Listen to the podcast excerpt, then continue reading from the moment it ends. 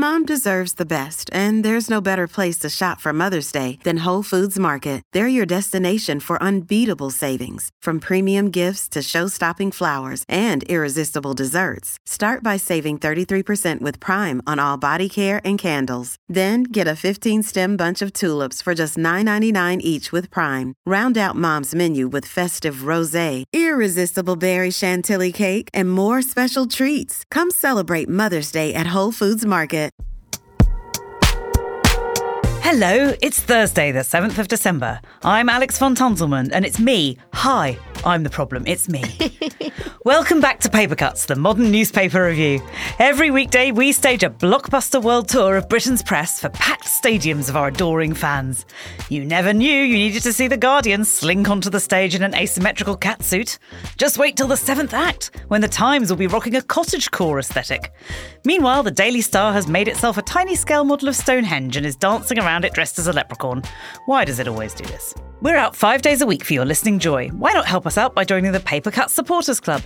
Just visit back.papercutsshow.com. That's B-A-C-K.papercutsshow, two S's in the middle there.com to find out how. There's a link in the show notes. Now, here are the headlines for today's show. Last whimper for Operation Save Big Dog. Boris Johnson gives evidence at the COVID inquiry. It must be a day ending in Y. Yet another Tory crisis as Immigration Minister Robert Jenrick resigns because the Rwanda policy isn't horrible enough. and so it's going to be forever, or it's going to go down in flames. Taylor Swift is Time Magazine's Person of the Year. Welcome to Paper Cuts. We read the papers so you don't have to.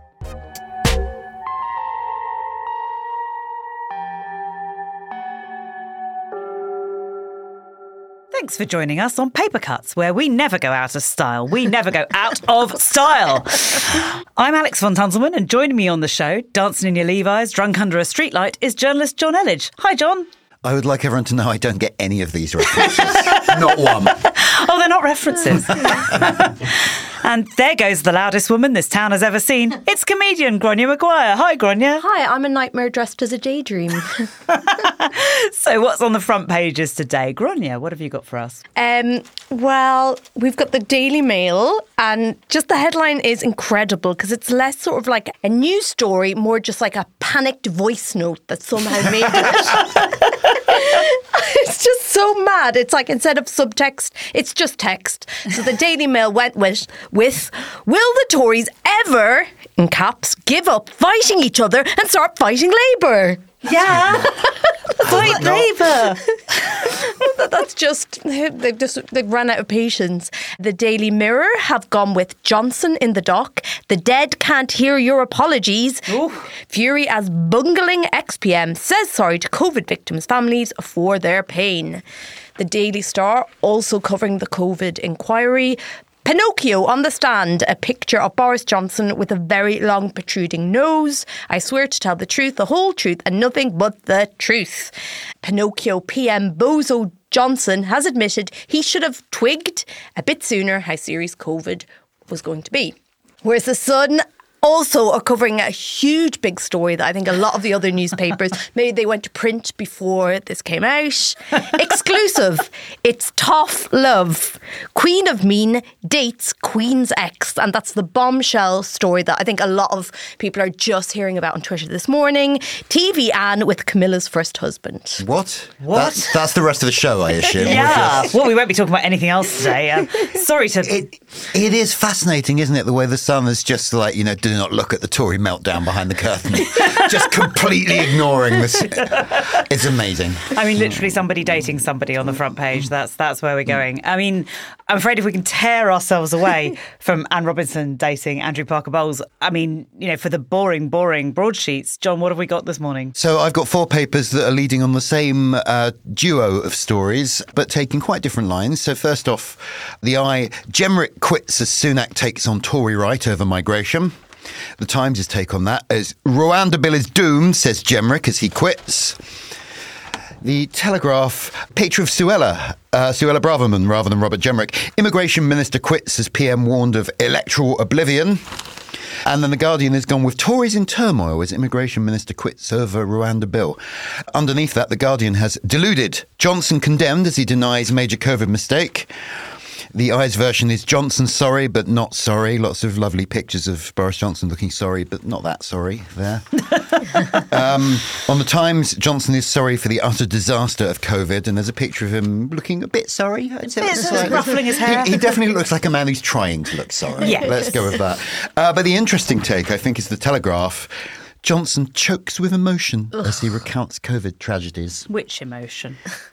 I mean, it is wanting to get out of trouble technically an emotion. Yeah. Self interest, is that an emotion? So, I mean, Boris Johnson is on, as you say, most of the front pages say tabloids as well, but he's still talking today. He's going to be still going, so I'm sure we'll discuss it at more length tomorrow. But let's have a quick roundup of his highlights and lowlights. Jonn, what's uh, what's gone on? So I think the first key highlight was he arrived before dawn so that protesters couldn't get to him. Yeah, first time he's ever been early for anything. Uh, yeah. No, uh, in his defence, I think he's left a lot of houses really early in the morning because he wants to avoid beating certain people. So uh, he's got Can't experience. think why. It's much cleaner than the version of that joke I was going to do. um, so he, beg- he began with an apology for the pain and loss and suffering caused by the pandemic. He acknowledged that unquestionably his government may have made mistakes. Mistakes were made. Interesting use of the conditional tense there. But he uh, he says he accepts personal responsibility for all decisions, but he won't be withdrawn on which decisions were wrong or which mistakes he's taking responsibility for, which is interesting. It's a bit of a mixed bag, actually. Like, I think some of his points were not entirely unreasonable. Like when he said, like it was not obvious in early March 2020 that like lockdown was the, the only option and was cost free. I think that's actually reasonable. I think it's easy to forget that lockdown is quite a big deal. He said that the excess death statistics, which Hugo Keith KC pointed out that the UK had the second worst excess deaths in Europe after Italy. Uh, Johnson said, well, that does depend on how you take into account things like population age, existing morbidities, population density. That all seems reasonable, like he's wriggling, but like there's probably the grain of a point there.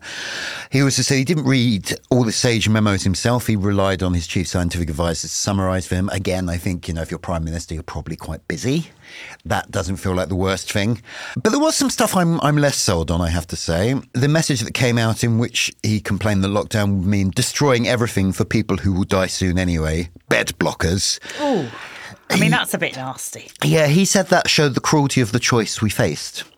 As opposed Did to the cruelty of the prime minister who was in charge. Yeah. There was also like 5,000 WhatsApps have gone mysteriously missing in a sort of very Rebekah Vardy kind of way. Um, Keith did point out that you know there was a technical report from from uh, the former Tory leader's solicitors which suggested there may have been a factory reset attempt at the end of January 2020, followed by an attempt to reinstate the contents in June. Johnson denied knowing anything about any of this. I mean, people are always factory resetting my phone without my knowledge. Yeah, absolutely. It happens all the time. It's happened to me twice this morning, actually. So. Well, my pet hate, I cannot bear it when people like Boris Johnson think it's really cute that they're rubbish at tech. Like, oh, what's this? What's this? It's like you're a grown man, you're the prime minister. Like poor Hillary Clinton didn't get to be president because she was bad with her emails. Like that is something that you should be on top of. It you like it's it's it's so smug. It's like, oh no, what is this tech thing? I just spend all my evenings reading Latin and smoking a pipe in my library. This is so beneath me. Don't think that's how he spent all his evening. But it's that whole smug. I'm a bustling, you know, uh, thinking of greater things rather than uh, all these sort of boring tech stuff that all us mere mortals have to worry about. in some ways, I think this is. It, it feels like a bit of a damp squib in some ways. Like his his reputation is already so at rock bottom. It is difficult to know what could come out here that would would actually have any impact because everyone's already made their mind up. Everyone already hates him. I think, sorry, maybe if he burst into song. That's the only thing I can think of. If he had sort of a really sad, like um, eleven o'clock Broadway number, Yeah. I think maybe that might. I think that would win me over to him a little bit.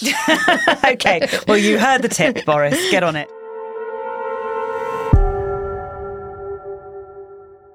Prime Minister Rishi Sunak probably hoped that we'd all be applauding his strength today as a new draft bill to send refugees to Rwanda was introduced in Parliament. Instead, that bill was immediately both overshadowed and undermined by the resignation of Immigration Minister Robert Jenrick, declaring that he didn't think the bill would work. Jonn, what's Jenrick's problem? So Jenrick has, uh, he wrote a le- in his resignation letter to the Prime Minister, he congratulated Sunak on his wisdom in having moved towards his position, uh, Jenrick's position. Nevertheless, I am unable to take the currently proposed legislation through the Commons as I do not believe it provides us with the best possible chance of success. Uh, he described the bill as a triumph of hope over experience. I mean, like his problem is sort of that, like he doesn't think it's going to work. But let's be honest, his problem is actually that he thinks the Tories are going to lose, and he doesn't want to be standing too close to his former very close political ally Rishi Sunak when that happens. Like there was a trio of them: um, Sunak, Jenrick, and the third was Oliver Dowden, who wrote a joint op-ed in the Times in when was it 2019 calling on Boris Mm. saying that Boris Johnson is the solution. Um, so like So they've real all- political savants we're talking about. yeah, but like they were they were seen as kind of like these were the rising guys in the next generation. They're the free amigos, they're the free musketeers. Uh, so like the fact that like Jenrick, who is by all accounts a slimy little man, has has, has turned on. Oh, the stories you hear. Uh, has, I know, sorry, you can just have it by all accounts. it's like, it's just facts. but he's he's he's he's basically turned on the prime minister because he, he's trying to position himself for after the election. This is a rat leaving a sinking ship, is what is happening here. The Rwanda bill is not going to happen, as far as I can tell, because like the Rwandan government has said, well, we we couldn't possibly do this if it's considered in breach of international law. But the government cannot pass the bill without getting rid of its international law obligations. It just doesn't feel like there's a solution here, and Jenrick hmm. doesn't want to be the person held responsible for the lack of a solution. Gráinne, can you tell us a bit about Jenrick? A bit about we've got the BBC did a little profile on his background. What's fascinating about Robert Jenrick for me is as one gets older, people in Parliament are the same age as you. It's really horrifying. It's just like, no, no, it's supposed to be grown ups. not not my generation. What? We are the grown ups. That's what's so terrifying. Panic. Oh, there was a real sobering moment where I was like, if the president of France would be in my like guardian soulmates dating age range. Well, he's dating someone much older. I have to say, for a married woman, you spend a lot of this podcast talking about your dating life. Listen, a gal's got to have a hobby. a gal's got to have a hobby. So this uh, little toad, uh, Robert Jenrick, he's 41. This is, I thought, our, I thought like the evil people were the older people. So when it's people around the same age as you, it's very, uh, very grim. Um, so he was the immigration minister who was pushing a harder line. He's most famous for, I mean, imagine this is your legacy painting over a mural of Disney characters at a child asylum centre because he was concerned it made the experience too welcoming and reassuring for children seeking asylum. Oh that is why they're getting on the small boats.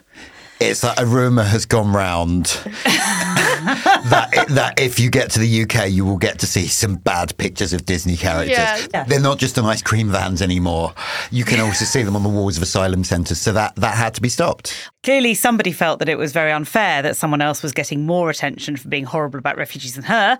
So up popped twice sacked Wicked Witch Suella Braverman. What did she have to say for herself, Jonn? So she uh, she's been all over the place. There was a statement in Parliament yesterday about how how disappointed she is that the government is not delivering on its promise to be horrible to all foreigners. The Guardian has reported that uh, she said that the Tory party faces electoral oblivion in a matter of months unless ministers block all human rights obligations. Stop threatening me with a good time, Suella. it is important to remember here that when she says that the Tory party faces electoral oblivion, she is under the impression that this is a bad thing. yeah, really. she does not believe that this this is the sunlit uplands we were all waiting for. Um, but yeah, she she's basically like as with Jenrick, she is trying to position herself as kind of like the leader of the, the potential leader from the Tory right for after the election. Uh, she also went on the Today program this morning to talk about it more, where it doesn't sound like she had that much fun actually, because uh, Nick Robinson interviewing her uh, described her as a headline grabber who spreads who's spreading poison about her own party. Oh.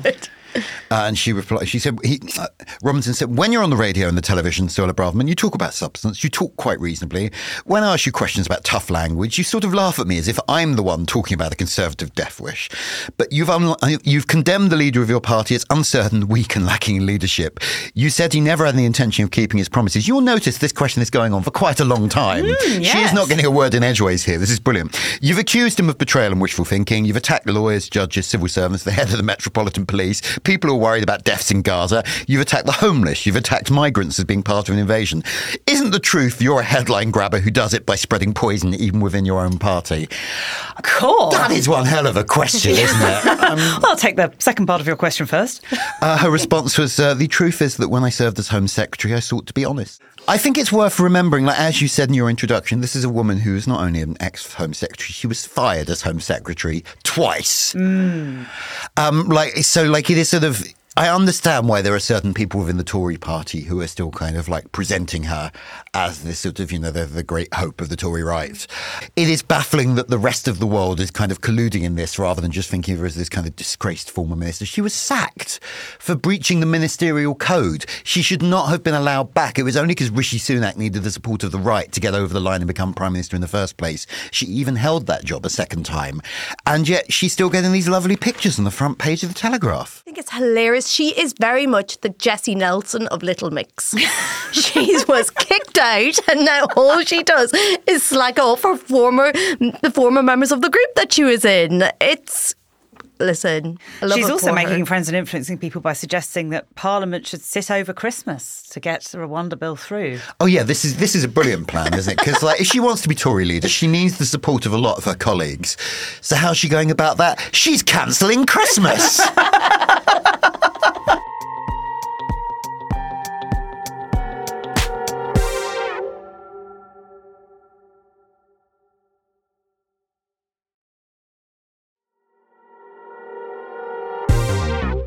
Now, today was a fairy tale for Taylor Swift, who made the cover of Time magazine as Person of the Year. This recognition has previously been awarded to Donald Trump, Ayatollah Khamenei, Joseph Stalin, and Adolf Hitler.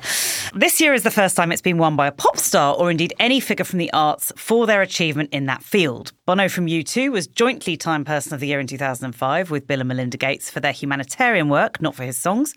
Swift featured as part of Time's Person of the Year in 2017 when it was awarded to the Silence Breakers, women who'd pushed forward the Me Too movement against sexual misconduct, alongside Tarana Burke, Ashley Judd, and others. Again, not about the music, though it arguably it was about facing the music. Gráinne, you're our chief Taylor Swift correspondent here on Paper Cuts. Will she be thrilled? Do you know what? I genuinely don't think she will. I think she'll have like a brief moment of relief. and then it'll just, the anxiety will start again. Because what I love about Taylor Swift is she seems like so uptight and like anxious and like she's done all the homework and there's nothing effortless about Taylor Swift, which makes me like her. So I do not think, I, I don't see her going on like a, a three day bender off the back of this. She does sing quite a lot about cheap rosé, doesn't she? I was really noticing that this morning when I was thinking about quotes. I think maybe that's like her mad once a year treat. But I don't, yeah, I don't see her doing tequila shots with uh, with Kelsey anytime soon.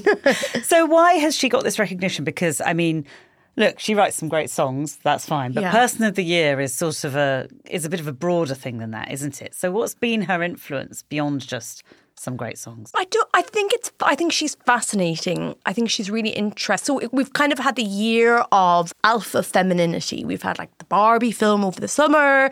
Beyonce also has brought out her documentary tour documentary video. Taylor Swift has brought out hers, obviously as well. And you know she's a very smart woman. So after Scooter Braun, who as all Swifties know, is Taylor's arch enemy, bought the masters for her back catalogue. She started re releasing Taylor's version of her album. So they've been really dominating the charts. Then she brought out her tour documentary, which she brought straight to the cinema herself rather than going through a producer or a studio. So she's been making really, really smart career moves. Her tour is like the biggest selling tour of all time.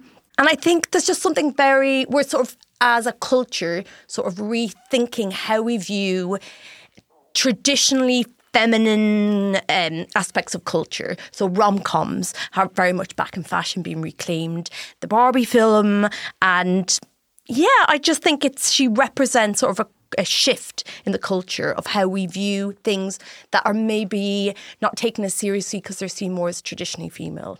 And I guess also, you're right, there's a substantial point at least that she's changing our view of ownership in the music industry Yeah. at a time when actually artists are losing a lot of revenue from Spotify, from all of these kind of things, rather than selling physical media and all that. She's actually pushing back against that in quite a big way, isn't she? Yeah, and she's nuts. That's what I kind of like her as well. I went to the, I so I saw the Taylor tour show with my friend, and it was so fascinating because she's got this real like alpha girl energy.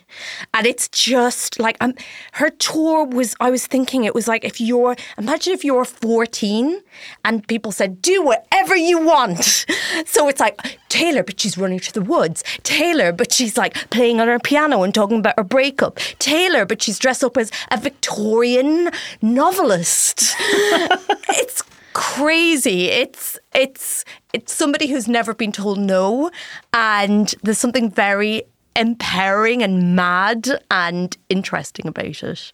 Now, Jonn, I know you're desperate to talk about your great love of Taylor Swift, but Who's Taylor Swift? I'm only I'm only half kidding. Like the only Taylor Swift song I'm I, I could pick out of a lineup is Bad Blood. I'm aware of that one, but it's become such a thing now. I'm I'm deliberately avoiding hearing any more Taylor Swift. also, like you know, I'm in my forties. Once upon a time, it would have been considered perfectly acceptable to be an early middle age and to just not engage with pop music. and now, apparently, this is the sort of thing that will get you murdered on the internet by a terrifying army of girls. Well, you know, let's hope that doesn't happen today. But let's talk more broadly then about Times Person of the Year. It's, you know, as I say, it's kind of a bit of a hot mess of candidates, It is. really, isn't it? It's not necessarily a great honour. Oh, so the other the other reason I'm a bit hazy on Taylor Swift is the first time I ever came across her name was on a Tumblr called um, Adolf Hitler quotes attributed to Taylor Swift. so that has very much shaped my idea of who she is and what she represents. and I don't want to shake. And now, and now she and Adolf do have something else in common because he was Times Person of the Year from 1938. He was. Uh, he came immediately after uh, Chiang Kai shek and Soong Mei Ling in 1937, and just before the next few years were Joseph Stalin, Winston Churchill, Franklin D. Roosevelt, and Joseph Stalin again. Yeah, So it's like did the double. it- it is important to remember that like, Ta- uh, Times Person of the Year is not like necessarily the best person this year. It is the most important person this year. So I don't think we can necessarily assume they are saying good things about Taylor Swift. This might actually be an implicit criticism. Could I ask our panel, who would you nominate for your Person of the Year, Jonn? Well, I'm really glad you finally, finally, after God knows how many episodes I've done on this podcast, I finally have an opportunity to talk about Doctor Who. Because, because I think the person of the year should be Ncuti Gatwa, who becomes the Doctor uh, possibly as soon as Saturday. He's certainly doing the Christmas special. He was also in the Barbie film. He has now gone on the record and, and described himself as queer. And I just think it's fantastic that my favourite stupid sci-fi series has cast a former refugee as the lead. And I think mm. that's that's that's the voice we need right now. He is marvellous. Gráinne? My person of the year, same person I choose every year, Princess Diana. She was the people's princess. And she's still causing trouble. Now at Paper Cuts, we're super fans of the artful headline. What do we have in the papers today, Jonn?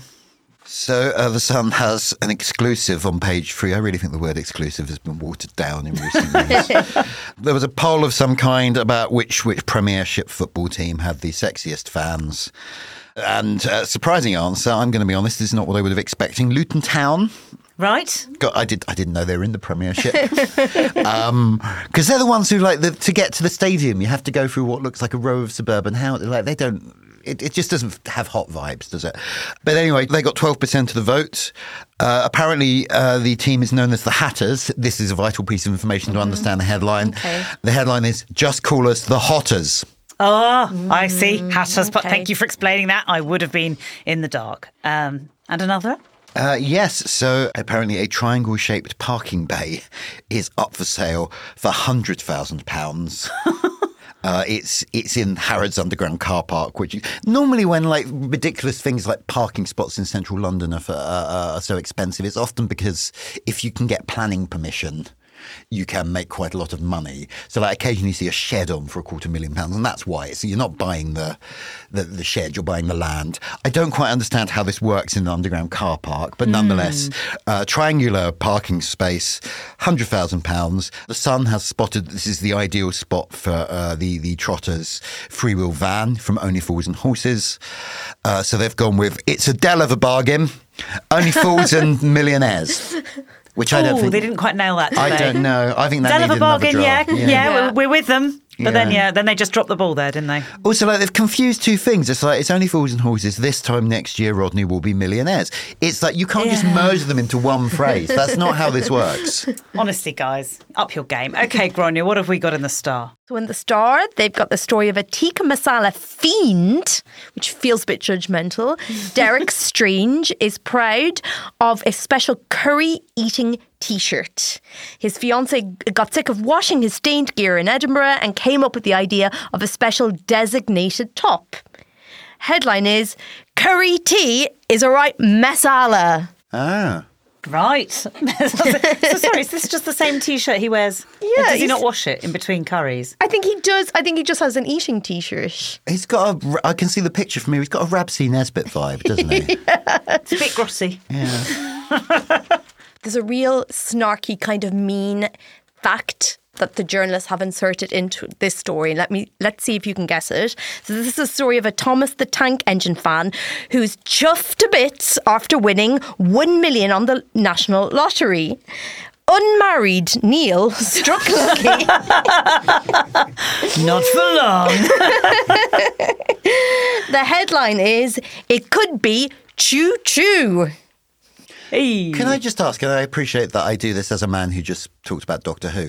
Uh, do people identify as Thomas the Tank Engine fans? Is that like a thing? Is that like is that on his dating profile?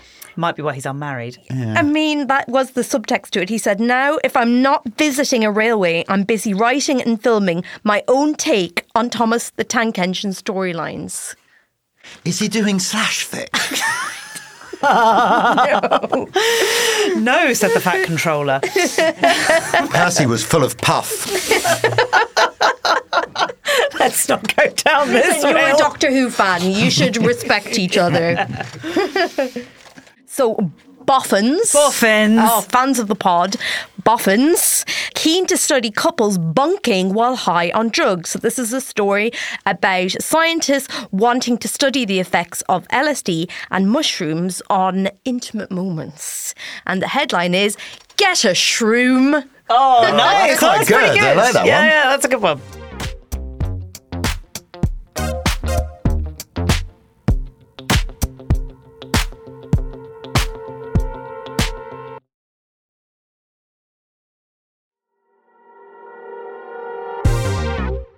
Now on Paper Cuts, we turn away from hard edged news analysis about Taylor Swift and to the paper's soft centres, the features sections.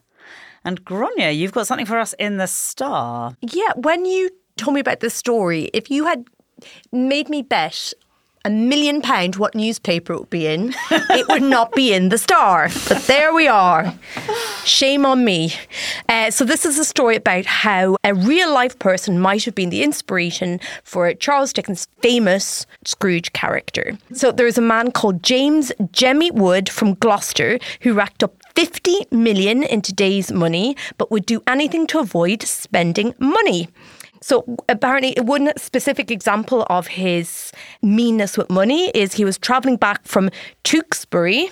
But he was too miserly to pay for a carriage, so he decided to walk. Then a hearse stopped and asked him if he wanted a lift, and he climbed in the back with the coffin. And this is sort of seen as an example of what a little skinflint he was. And when he died in 1836, people lined up in the streets to boo at the coffin. Right, so that didn't go too well. And so Dickens didn't actually meet him, but knew about his reputation. he knew him by reputation, and that makes um, people sort of suspect that he might have been the inspiration for the famous Christmas character. So, leaning off the Scrooge thing, Jonn, on cue, The Guardian has given us a Scroogey list of how to spend less at Christmas. Yeah, it's, it's by Sarah Phillips. It's headlined 20 Ways to Keep a Lid on Christmas Spending. Some of these are, uh, are more compelling than others. One of them is just if you're struggling with debt, get help. I mean, yeah. I, yeah, I mean, do. but I don't mean that's a Christmas specific piece of advice. It's like also, oh, like oh, oh, help, right? I should get help, should I? Thank you. Okay. so the suggestions include consider group presents. Somebody suggested uh, that for their for their father and stepmother, they they just bundled together some kids' school photographs, a Percy Pig decoration, and a bottle of mead. Just whatever you can find. So everyone individually has been thought of, apparently. Like, because Percy, they? apparently, Percy Pig decoration. Everyone wants a Percy Pig decoration. Uh, other other tips include limit your exposure to unreal expectations. So basically, start muttering in October about how you're broke and it's going to be miserable. Don't afford a tree this year, lads. Avoid pointless purchases. Austin Williams has a two month old baby whom she will not be buying any presents for because he'll be barely conscious of them. yeah, screw babies. I mean, like, to be fair, like, this kid. What's the first Christmas you remember? yeah, I mean, definitely not being so, a baby. Or people who bring babies to a place like Disneyland fill me with such rage. Do you know how expensive it is to get a ticket to Disneyland? and you can't go on either of the rides, they're not tall enough. Too short. Pointless. try to get on board with regifting. Ah, yes. Everyone's got a foot spa. We just pass it around. I, I actually do have a foot spa. Would you like one? I'm all right, thanks. I've got one too. We've got the two foot spas. Ronja's getting two foot spas for Christmas. One for each foot. Oh, and the last one is after all these tips about you know not spending any money, like you know take a take a leaf out of Scrooge's book. It ends with don't forget the true meaning of Christmas. Well, there we yeah, go. fighting with your family. We know. And from T2 in the Times, so from the kind of Scrooginess to the opposite end of the spectrum, the big spenders now come in in the Times. We've got a guide to what is being claimed to be the world's poshest takeaway. In fact, it's so posh that I can't even pronounce the name of the restaurant. It's spelt Y N Y S H I R. Jonn, what do you reckon? How do we say this? I'm going with Inishir Inishir. because uh, oh, yeah, nice. the island of Anglesey, I believe in Welsh, is Innis Mons. So- Okay, good, good. Uh, but it's it's a, it's a it's a restaurant somewhere in the hills near Snowdonia, miles from anywhere. They only do like twenty four people at once, twenty four covers at once, and because it's so far from anywhere, people have to stay over. Apparently, it's a former country house hotel that the, the chef Gareth Ward and his wife Amelia Eriksson have painted dark colours and decorated with animal skins, fur coats, and a ram's head that lends it a Game of Thrones feel. Because that's Sounds what- really welcoming. that's what you want over dinner, isn't it? So, like the expectation is going to go a bit red wedding on you. Um, Anyway, apparently the food is incredibly good. So, in an attempt to kind of give it a bit of publicity, I assume, uh, Uber Eats is doing, uh, as part of a longer project, they've got them a kitchen on the South Bank. So, they're doing this takeaway that's for a mere £200. Oof. Apparently, the ingredients alone cost £100. Uh, the things you get include a hot and sour crab soup with a deep fried bun, black cod with caviar that has an almost toffee-ish miso sauce. Uh, there's a tiramisu. It does sound very nice, and the pictures look very good. But the review is actually about how, like, when it arrived, it was cold. Bec- because it had taken half an hour. And apparently, the bits that were either not cold or were meant to be cold were all wonderful. Right. But, but there's a line here from the reviewer. I think he is brave to showcase his unique cooking in a place that he hasn't got total control over. The chef Gareth Ward clearly agrees with because at the end of the article he's asked if um, he's he's always been very anti the idea of like setting up a restaurant in London. He's very happy with his kind of like Welsh castle. He's asked at the end of this if like this experiment with Uber Eats has made him change his mind, and he goes, "No, without a shadow of a doubt, not at all." right. Right. So that's so you've got to jump in quick if you want a 200 quid takeaway. Yeah, although like you can quite easily run up that sort of bill on Deliveroo anyway, can't you? Oh, I mean, you know, Dishoom will do mm. that. I mean, Gráinne, what's the most expensive takeaway you've ever had? This is, I don't believe in fancy food. I think it's a big con. it's such a con. It's a swizz. Look, you could spend three hours. Ooh, I'll add a little bit of this spice and a little bit of this pepper, whatever nonsense it is. Or, hey, just put cheese on literally anything. just put cheese on anything. Anything is as good as just time spent doing anything else and then just heat something up and put some cheese on it. This has been Gráinne's Irish Cookbook. And that's the end of today's Paper Cuts. Thanks to Jonn Elledge. Thank you. And thanks to Gráinne Maguire. I've been busy staring in the sun, but never in the mirror. Is that as, can someone explain that to me? It's, it's more Tay Tay. Do Was the that a work, Hitler okay? quote? Just do the work. If you like paper cuts, why not show the love at Christmas with fabulous merchandise from podmarket.co.uk, the online store for paper cuts and our companion podcasts. We've got stylish paper cuts, hoodies, mugs, and a special t shirt that's different from the one you get in your supporters club. Plus, there are snazzy designs from Oh God What Now, The Bunker, This Is Not a Drill, and Origin Story too.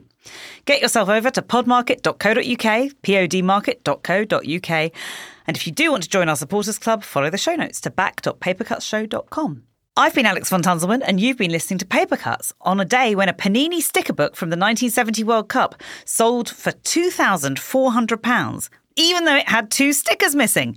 And that was before shinies were even invented. Swap you. See you tomorrow. Paper Cuts was written and presented by Alex von Tunzelmann with Gráinne Maguire and Jonn Elledge. The producer was Liam Tait, assistant producer was Adam Wright, and audio production was by me, Jade Bailey. Music is by Simon Williams, socials by Jess Harpin, design by Jim Parrett, with original art by Modern Toss. The executive producer is Martin Bojtos, managing editor is Jacob Jarvis, and group editor is Andrew Harrison. Paper Cuts is a Podmasters production.